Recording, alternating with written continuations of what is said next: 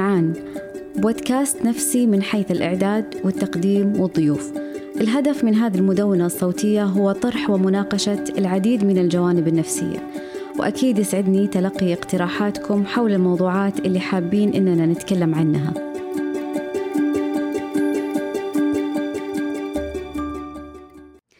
ضيف حلقتنا اليوم الدكتور فيصل بن تركي البيشي استشاري طب نفسي وعلاج إدمان رئيس وحدة علاج الإدمان بوزارة الصحة حصل على البورد العربي في الطب النفسي وحصل على زمالة جامعة كاليفورنيا في لوس أنجلوس في علاج الإدمان كتخصص دقيق. بنحكي اليوم عن إيش هو الإدمان إيش الاضطرابات العضوية والإضطرابات النفسية الناتجة عن التعاطي آه، وكيف بيتم علاج المدمن ودور الأسرة قبل وبعد حصول آه، إدمان أو تعاطي والخدمات المقدمة من وزارة الصحة لعلاج الإدمان. أتمنى أن تنال رضاكم. حصل غامدي أخصائي أول علم نفس سريري.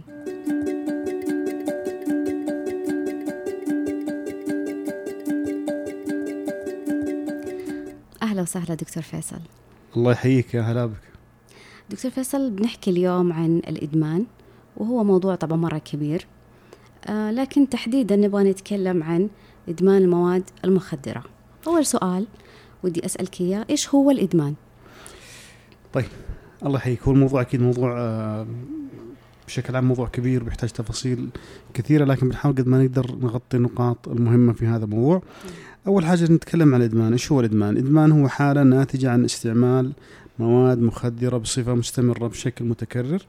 بحيث يصبح الإنسان معتمدا عليها نفسيا وجسديا وأحيانا يحتاج آه، إلى زيادة الجرعة من وقت لآخر للحصول على على الأثر نفسه اللي كان دائما يتحصل عليه في بداية تعاطي المادة.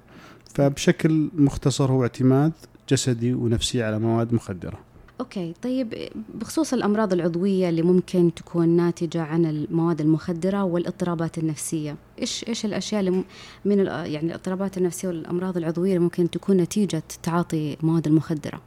طبعا الآثار اللي تترتب على تعاطي المواد المخدرة وإدمان المواد المخدرة نفسيا وجسديا كثيرة وتختلف حسب المادة المتعاطاة وحسب المادة المستخدمة. وأحيانا حسب المرحلة آه، التعاطي. فأحيانا في مرحلة الآثار الانسحابية أو فترة الأعراض الانسحابية لتعاطي المادة يكون في آثار لإدمان وأحيانا في آثار وقت اللي يسمونها الأعراض الانسمامية اللي هي زيادة آه، تعاطي المادة يكون في أعراض مختلفة. لكن بشكل عام الأعراض الإدمان ممكن يسوي لنا ذهان. كعرض نفسي الذهان قد يكون مثل ما هو معروف الذهان هو أحيانا هلاوس سمعية هلاوس بصرية قد يكون أفكار وضلالات آه، تصل في بعض الأحيان. آه، ممكن يسوي لنا اضطرابات في المزاج آه، اكتئاب أو حتى نوبات هوس. قد يدخل المريض في فترة من الفترات في أمراض القلق والتوتر والوسواس القهري. فآثاره النفسية كثير وهو واحد من أهم أسباب آه، الكثير من الأمراض النفسية. آه، بالنسبة للآثار والأعراض العضوية ممكن التعاطي يسبب كثير من الأمراض مثل ما ذكرنا حسب المادة المختلفه في تأثيرات له على القلب أكيد. في تأثيرات على آه، أمراض الأعصاب الصرع والتشنجات. ممكن يؤدي تأثيرات على الكلى على الكبد على كثير من الأمراض اللي موجودة حاليا. تأثيراته كبيرة جدا جسديا. أي بمعنى أنه عضويا وأيضا نفسيا.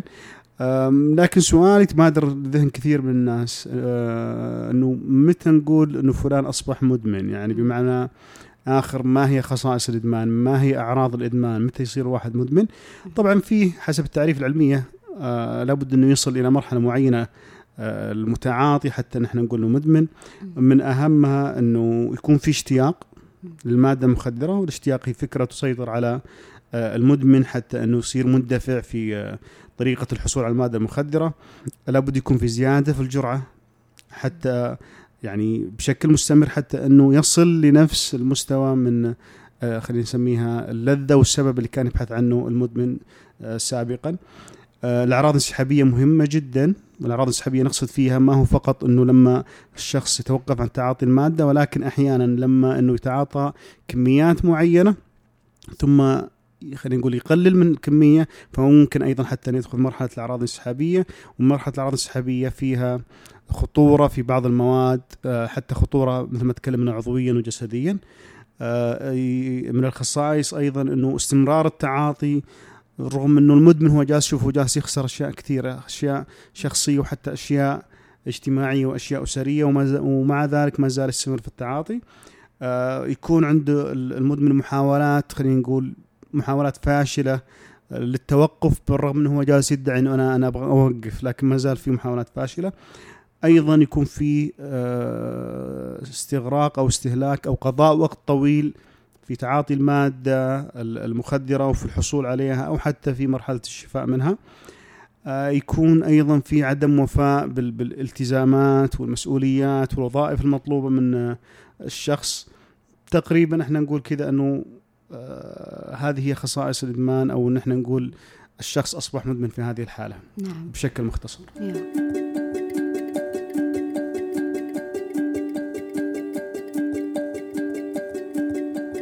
طيب آه كيف بخصوص العلاج؟ في كثير من الناس يعتقدون إنه أي مدمن لازم يتنوم في المستشفى.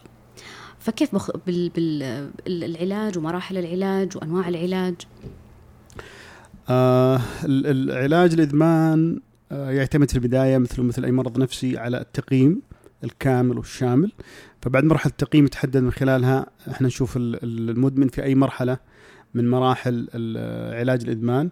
آه لما إحنا نكون في تعاطي قريب أو في في لحظة التقييم كان في تعاطي أو تعاطي قريب طبعا إحنا نقيم الحالة من ناحية الأعراض الانسمامية والأعراض الانسحابية والمرحلة هذه تسمى مرحلة إزالة السموم. تختلف المواد بحسب الأعراض اللي ممكن تصير في مرحلة إزالة السموم.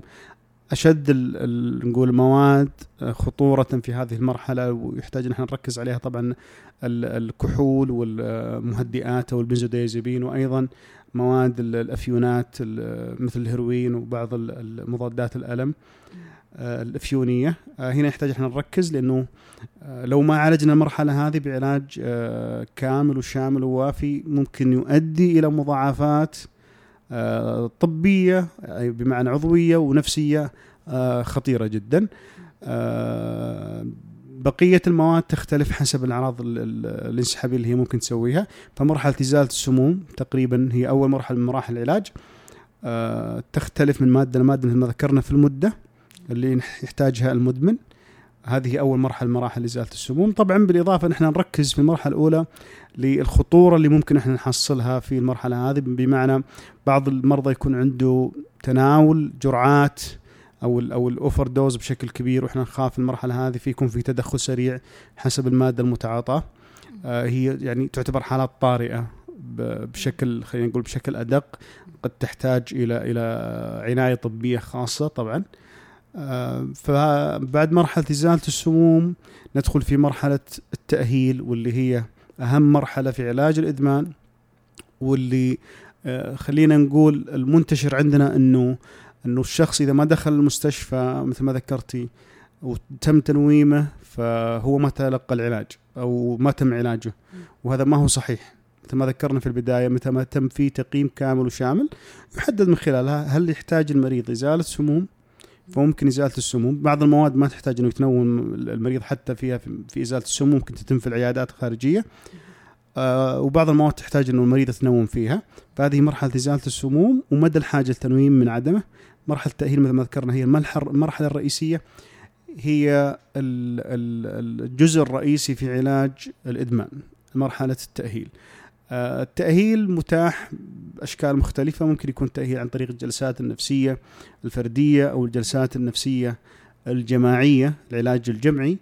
آه، ممكن يكون في العيادات الخارجية ممكن يكون في آه، الرعاية اللاحقة ممكن يكون في منازل منتصف الطريق مثل ما هي موجودة آه، داخل البلد وخارجه. آه، التأهيل بشكل عام هو أهم مرحلة من المراحل. اللي يميز التأهيل عن عن مرحلة إزالة السموم اللي هو طول الفترة طبعا ويميزه أيضا آه، أنه لن يستمر معك في مرحلة التأهيل إلا من لديه رغبة ولديه دافعية في أنه يكمل البرنامج. بينما مرحلة إزالة السموم آه، قد يكملها بعض الناس أو أو يحتاج التدخل فيها حتى لو أحيانا ضد رغبته الشخصية متى ما كان فيه أعراض آه، خطيرة على نفسه أو على الآخرين أو حتى أعراض طبية آه، وجسدية خطيرة. طيب دكتور في حال يعني في حال أسرة اكتشفت أنه أحد أفرادها متعاطي سواء كان الإبن الزوج الأب البنت كيف ممكن إنه يعني إيش أفضل الطرق في إنه هم ياخذوا للعلاج والناس اللي بترفض خاصة كيف بيتعاملوا معاهم؟ السؤال هذا من من أهم الأسئلة واللي يتكرر علينا بشكل بشكل منتظم. أول نصيحة ننصحها للعائلة المدمن ايا كان أب أو ابن أو أخ أو حتى آه، ذكر أو أنثى إنه طريقة الإقناع هي أهم أهم طريقة عندنا. نحاول نقنع المريض بأنه أو المدمن بأنه يحتاج للعلاج وأنه العلاج متوفر. نستخدم معه أسلوب الإقناع قد ما نقدر لأنه متى ما جانا المدمن للعيادة وهو بقناعته الشخصية وعنده دافعية هذا راح يساهم كثير في مرحلة العلاج. لكن مثل ما ذكرتي أنتم أحيانا يكون في رفض من المدمن وإنكار كطبيعة المرض أنه أنا ماني مدمن وما أحتاج العلاج أو أحتاج أي تدخل. آه وهذه من المواقف الصعبة اللي يواجهونها الأسر قد ما نقدر. اللي ننصحهم فيه إنه محاولة التواصل مع مختص علاج إدمان أي يعني قدر المستطاع محاولة إيصال المدمن هذا بشخص مختص في علاج إدمان عن طريق الاتصال الهاتفي أو حتى عن طريق حضور العيادة أو حتى عن طريق التواصل بأي وسيلة تواصل آه، خصوصا مع انتشار وسائل التواصل الاجتماعي. في بعض الحالات أحيانا يكون علاج المدمن ضد رغبته الشخصية بمعنى اجبارا وهذه حالات آه، المفروض إنها تكون نادرة. آه، يكون اجبارا متى ما كان فيه خطورة على نفسه بمعنى أنه في وقت من الأوقات وصل فيه ميول انتحارية إيذاء للنفس. فهنا لابد أنه يكون العلاج إجباري. أو في خطورة على الآخرين الناس اللي حواليه أسرته وحتى المجتمع اللي حواليه. آه، واحيانا آه، يسويها الإدمان لما يكون متصاحب بأعراض ذهانيه وضلالات. آه، متى ما كان فيه أعراض جسدية وعضوية خطيرة أيضا هنا لابد أن يكون في إجبار للمدمن بالعلاج إحنا عندنا هنا في تواصل ما بين اللجنة الوطنية لمكافحة المخدرات والإدارة العامة لمكافحة المخدرات مع الأسر وإيصال المرضى والمدمنين للمراكز علاج الإدمان. هل في رقم معين في يعني بيتواصلوا من خلاله؟ أعتقد اللجنة الوطنية عندهم رقم خاص آه، يتم التواصل معه آه، مجمعات الأمل الموجوده عندنا في المملكة ومنتشرة الآن هي ممكن حتى التواصل معهم عندهم هواتف آه، خاصة بالإرشاد لحالات الإدمان واللي ممكن ترتب عليها.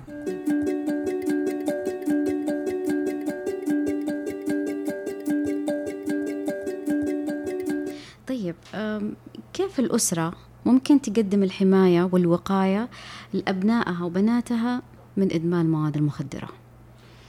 أه سؤال مهم جدا. أحيانا إحنا نفكر في في المرض أو في المشكلة بعد ما تقع وننسى إحنا نفكر قبل ما ليش وقعت وليش كيف إحنا نقدر نمنع وقوعها. بمعنى آخر الوقاية. أنت مثل ما ذكرتي كلمة الأسرة. أي شيء جالس يدعم قوة الأسرة. وأي شيء جالس يعزز دور الأسرة وأي شيء جالس يزيد العلاقة داخل الأسرة فهذا شيء إيجابي في علاج الإدمان وفي الوقاية من من من, من الوقوع في الإدمان. بالنقيض أي شيء جالس يهدد استقرار الأسرة ويهدد بناء الأسرة راح يكون عامل خطر من عوامل انزلاق الشباب وصغار السن في الإدمان. آه ننصح الأسر كثيرا خصوصا في سن المراهقة مع الشباب بالتواصل معاهم بشكل واضح بشكل مستمر آه نتكلم معاهم عن عن أضرار المخدرات عن آثارها ويكون في آه لغة سهلة وباب تواصل مفتوح بيننا وبين أبنائنا آه متى ما نشأ الابن هذا في في أسرة مستقرة وتم بناء شخصيته بطريقة سليمة بطريقة صحيحة هذا بعد مشيئة الله راح يقيه من الانزلاق في الإدمان. آه، أيضا الاستماع. أنا جالس أستمع لابني آه، أتيح الفرصه إنه يتكلم أنا أنصت له.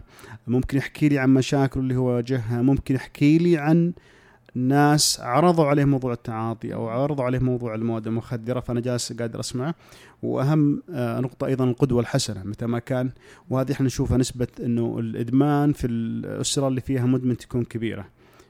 فمتى ما كان في قدوة حسنة في الأسرة للمراهق أو صغير السن بعد مشيئة الله نكون آه، قدمنا له نموذج سليم نموذج متعافي آه، يبين له الصورة الحقيقية عن الإدمان. أيضا مثل ما ذكرنا في البداية تقوية العلاقة داخل الأسرة، متى ما كانت الروابط قوية بين الأسرة بين الأب وأبناء الأم وبناتها، الأخوان، الأخوات، كل أفراد الأسرة العلاقة قوية والرابط قوية بعد مشيئة الله راح يكون هذا حاجز ومانع عن الانزلاق في آه، وحل الإدمان. آه، طيب دكتور في أحيانا ناس بيقولوا إنه إحنا المفروض ما نتكلم ابدا ولا نوعي ولا نبين إنه في شيء اسمه مثلا مخدرات ومواد مخدرة عشان ما نفتح عيونهم. بينما هم بيسمعوا هذه الأشياء برا يعني الأبناء خاصة في في المراهقة وكذا فبيسمعوها برا في زملاء وأكيد بيسمعوها بطريقة ما هي صحيحة يعني. فإيش رأيك في هالفكرة؟ والله شوفي السوشيال ميديا وسائل التواصل الاجتماعي الانفتاح في وسائل الاعلام بشكل عام التلفزيون كل وسائل التواصل الاجتماعي. أصبح إنه صعب شيء يكون مخفي على على على الناس. صار الاطلاع والحصول على المعلومة سواء كانت معلومة صحيحة أو حتى معلومة خطأ. هي المصيبة لما تكون المعلومة أيضا خطأ. يعني أصبح سهل. فإنك أنت تمنع الشيء هذا عن عن أبنائك وأطفالك. هم راح ممكن يسمعونه في أي وسيلة تواصل موجودة أو حتى من زملائهم. لكن لما أنا أنا أحكي لهم أنه في شيء اسمه إدمان في شيء اسمه تعاطي مواد مخدرة هذه آثارها آه، إيش ممكن المدمن يخليه يدمن؟ إيش السبب اللي هو بيروح يدمن؟ له وأنا أشرح له إيش الأسباب هذه إيش ممكن يصير فيه لما يدمن؟ إيش إيش صعوبة العلاج من الإدمان لما المدمن يعني يقع في في وحل الإدمان؟ آه، أوعيهم عن إنه الإنسان ممكن يعيش حياته بسهولة بطريقة سليمة بدون ما يحتاج الادمان ولا التعاطي المواد المخدرة هذه كلها راح يكون الأمر إيجابي جدا.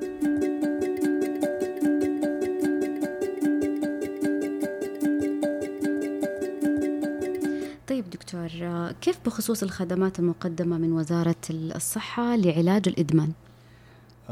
سؤال جميل ومن حق المستمعين إنهم يعرفون الخدمات الموجوده عندنا في البلد في علاج الإدمان تقدمها وزارة الصحة، أنا أتكلم بصفتي ك ك كرئيس وحدة علاج الإدمان بالإدارة العامة للصحة النفسية والخدمة الاجتماعية في وزارة الصحة. آه إحنا في آه 2000 ونهايه 2017 بداية 2018 كان عندنا تقريبا 12 آه، مجمع أمل ومستشفى صحة نفسية يقدم خدمة علاج الإدمان في البلد. في 2018 الحمد لله يعني استطعنا أن نفتح خمس نقدر نقول أقسام ووحدات علاج إدمان في مستشفيات الصحه النفسيه الموجوده في 2019 كان عندنا مبادرة تبقى لنا مستشفيين والحمد لله استطعنا في أبريل الماضي إحنا نفتح القسمين هذه. كانت في آه، آخر المدن في الطائف في القريات فأصبح عندنا 19 مستشفى نفسية ومجمع عمل يقدم خدمة علاج الإدمان. كل مستشفيات الصحة النفسية في البلد أصبحت الآن مغطاة بخدمة علاج الإدمان في البلد. آه، قد يكون مجمعات الأمل اللي لها سنوات فاتحة كبيرة في مدن كبيرة في الرياض جده الدمام لها الباع الطويل وهي لها وعليها الضغط الكبير. آه، حاولنا إن إحنا نوسع خدمات علاج الادمان وننشرها في كل المحافظات بما نستطيع لابد أكيد إنه يواجه صعوبات نواجه آه، عقبات في مجال علاج الإدمان لكن قد ما نقدر نضع خطط قصيرة المدى وخطط طويلة المدى. من قصيرة المدى كان عندنا تأهيل المعالجين الموجودين في مجال الإدمان. وضعنا برامج تدريبية خاصة فيهم. آه كان في أيضا توفر بروتوكولات علاجية أو خلينا نقول دوائية خاصة في علاج الإدمان موحدة. واشتغلنا على الموضوع هذا الحمد لله وفي طريق الاعتماد البروتوكول العلاجي في مراحل الأخيرة في الاعتماد في الوزارة. حاولنا نضع برنامج علاجي موحد إنه سهل التطبيق وسهل آه، ينفذ في كل مكان آه، داخل المملكة ووصلنا له الحمد لله. بدأ التفكير في موضوع القطاع الخاص ومساهمته في برنامج علاج الإدمان تم العمل على ضوابط فتح مراكز علاج الإدمان ومحاولة تيسير الحصول على الخدمة المقدمة في أي مكان وإن شاء الله يعني الخدمة مقدمة حاليا آه، وفي بداية دخول آه، خلينا نقول نقدر نسميه مستثمرين في مجال علاج الإدمان وفي طلبات على الموضوع هذا. آه، البلد يحتاج أكثر خدمات أكثر التأهيل مثل ما ذكرنا في البداية هو أهم هاجس عندنا في مجال علاج الإدمان وهو الطريقة الرئيسية لعلاج الإدمان. عندنا بيوت منتصف الطريق تقريبا في يعني لو وزعنا على الخمس مناطق في المملكة اللي هي الشمال والجنوب والشرق والغرب والوسطى موجودة. الفكرة بإذن الله خلال هذه السنة أن نفتح ثلاث منازل منتصف طريق في ثلاث مدن مختلفة جديدة إن شاء الله ومع كل سنة راح يزداد عددها راح نحاول قد ما نقدر نسوي آه، تدريب للمعالجين بشكل أكبر وتكثيف آه، يكون الكواليفيكيشن والتأهيل آه، المعالجين أمر إن شاء الله ما هو صعب نعرف إن البلد يحتاج أكثر وبإذن الله إنه الجاي بيكون أفضل بإذن الله. بإذن الله. كان في بس موضوع كثير آه، يسأل عنه وانتشر فترة من فترات موضوع المخدرات نسميها الحديثة أو المصنعة أو ال new psychoactive substances وانتشر كلام كثير عنها. آه، فحبيت بس أعلق عليها ما احاول إني أطول في دقيقتين تقريبا. آه، المخدرات الحديثة هي مواد مخدرة يعني مثل يجيبون مثلا الحشيش آه، ويضيفون عليه مواد أخرى ويطلع يطلع الناتج الأخير مادة جديدة. فخلينا نقول كأنهم يلعبون في التركيب الكيميائي للمادة الموجود أساسا باضافه مواد اللي بيضيفوها هي برضه مواد مخدرة ولا شيء ثاني؟ هي هم جالسين يلعبون في بإضافة مواد عشبيه ثانية أحيانا ويتم اللعب في التركيب الكيميائي للمادة فينتج مادة جديدة أخرى. طبعا هذه على المستوى العام صار في تحذير منها على كبير يعني من من 2010 تقريبا إلى 2016 آه، تم اكتشاف فوق 643 مادة جديدة. Oh مادة كبيرة يمكن بعض سمع. طبعا الأغلب إنها تندرج آه، تحت نوعين تقريبا اللي هي نقدر نقول الحشيش المصنع والكاثينون المصنع. آه، هي أغرب المواد باختلاف تأثيراتها. انتشرت أسماء جديدة لهم. لغرض التسويق Spice و Mr. Nice و Mr. Death و Flakka يمكن الواحد لو بحث الآن في اليوتيوب كتب Flakka وشاف تأثير ال Flakka على المتعاطين له تأثير شديد جدا. آثارها الجسدية آه، جدا فظيعة جدا جدا كبيرة. ممكن تسوي آه، فشل في وظائف القلب والكلى والكبد. ممكن تسوي نوبات صرع تشنجات. ممكن تسوي آه، يعني أحيانا بعض طب الطوارئ لما تجيهم بعض الحالات هذه هي مثل حالات آه، مشابهة في آه، حالات تسمم الدم أو السبتسيميا. بمعنى إنه كل وظائف الجسم تتأثر فيها.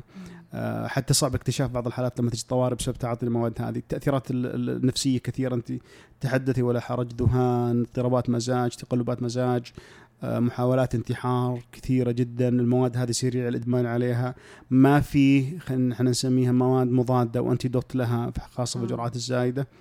آه بعض المواد بدأ آه تم التعرف عليها وصار ممكن يعمل لها تحاليل مخبرية لكن الأغلب منها ما صارت تظهر في التحاليل المخبرية بشكل آه واضح.